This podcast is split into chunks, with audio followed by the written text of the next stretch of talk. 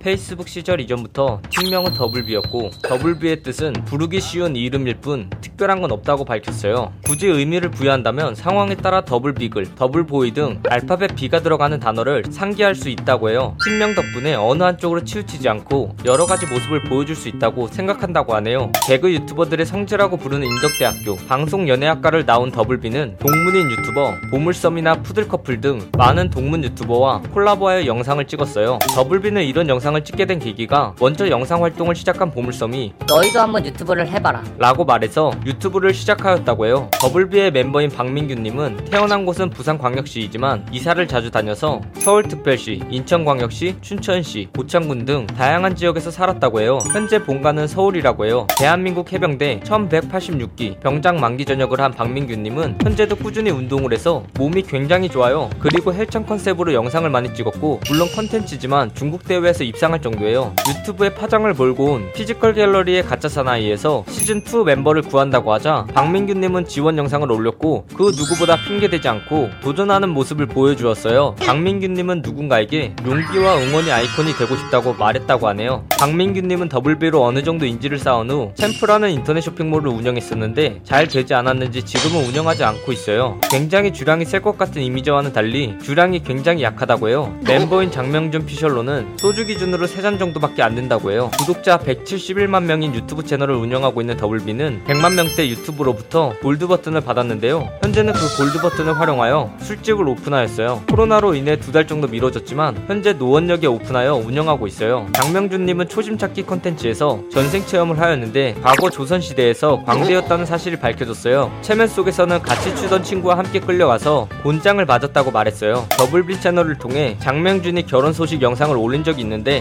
그 영상이 댓글과 인스타그램 등을 통해 지속적으로 악플러들의 악플을 남기고 있고 장명준 본인뿐만 아니라 일반인인 여자친구 쪽에도 악플이 많이 달려 장명준님은 심적으로 많이 힘들어서 탈퇴를 결심했다고 해요. 하지만 이후에 고민을 많이 하고 악플러들이 원하는 방향으로 흘러가지 않겠다고 다짐하면서 복귀를 했어요. 더블비는 유머, 패러디, 몰카, 참교육 영상을 주로 올리고 이러한 컨텐츠 덕분에 많은 인기를 누리고 있는데 대표적인 컨텐츠로는 공항도둑, 대치동 욕쟁이 아줌마 등이 있어요. 현재는 평균 10분 정도 되는 길이의 영상을 올리지만 과거 초창기 영상은 10초에서 20초 사이에 짧은 영상들이 대부분이었어요. 또한 처음 시작했을 때는 학생 신분이라서 식비가 없어서 간장을 밥에 일주일 동안 말아서 먹었고 대용량 참치캔을 사서 하루에 3숟갈만 먹을 수 있었다고 해요. 더블비는 171만 명의 구독자를 보유하고 있는 본 계정과 게임 영상을 올리는 구독자 약 11만 명의 겜블리라는 채널을 운영하고 있고 애니메이션을 올리는 구독자 약 9만 명의 더블비툰이라는 채널도 운영하고 있어요. 하지만 더블비툰 같은 경우엔 구독자가 너무 없고 손해가 커서 접으려고 했지만 현재는 구독자 수가 대폭 늘어나서 운영하는 중이에요. 어린 시절부터 사람을 웃기는 게 좋아 개그맨을 꿈꿨던 장명준님은 이후에 TV에 나오는 것이 목표라고 해요. 또한 개그맨 강호동님을 존경하는데 그의 진행 방식과 유머 그리고 출연자들을 대하는 모습이 자신이 추구하는 것과 아주 비슷하기 때문이라고 해요. 더블비는 먼저 인기를 얻은 개그 채널인 보물섬을 따라하는 것이 아니냐라는 말을 많이 듣고 보물섬 짝퉁이라는 프레임을 아직도 가지고 있고 더블비는 이를 쿨하게 인정하는 모습을 보여주고 있어요. 멤버인 장명준님이 잠시 탈퇴하였을 때 박민규님은 혼자 솔로비라는 이름으로 활동을 하였어요. 망할 것이라고 추정하는 사람들도 있었지만 솔로비로 활동할 때 조회수가 더욱더 잘 나왔다고 해요. 더블비 채널 구독자들의 애칭은 블라더인데요. 별로 입에 달라붙지 않아서인지 거의 사용하지 않는다고 해요. 장명준님이 핸드폰을 가지고 물에 빠뜨리거나 떨어뜨리거나 튀김옷을 입혀서 튀기는 컨텐츠를 박민규님이 진행하여서 장명준님은 최근 영상 포함 핸드폰을 8번 바꾸었다고 해요. 하지만 신기하게도 바꿀 때마다 아이폰이라고 하네요. 컨셉인지 아닌지는 확실하지 않지만 장명준님은 입냄새가 굉장해서 포켓몬스터에 나오는 또가스로 불리는데요. 2018년 지스타에 가서 많은 BJ들에게 입냄새를 맡게 하였는데 반응을 보면 컨셉이 아닌 진짜인 것 같아요. 더블비는 2019년 구독자 증가 한 명당 100원씩 조회수 및 댓글수 좋아요 클릭수당 1원씩 기부하는 캠페인을 펼쳐서 약 809만원을 초록우산 어린이 재단에 기부하였어요. 또한 앞으로도 다양한 기부 컨텐츠로 지속적으로 기부할 것이라고 밝혔어요. 이 영상 내용은 모두 인터넷에 기반한 자료들을 정리 하여 만든 것이라 사실과 조금은 다른 내용이 있을 수 있어 그 점 양해 부탁드리겠습니다. 영상이 재밌었다면 구독과 좋아요 꾹 눌러주시고 오늘 또 포비아 하루 되시길 바라겠습니다.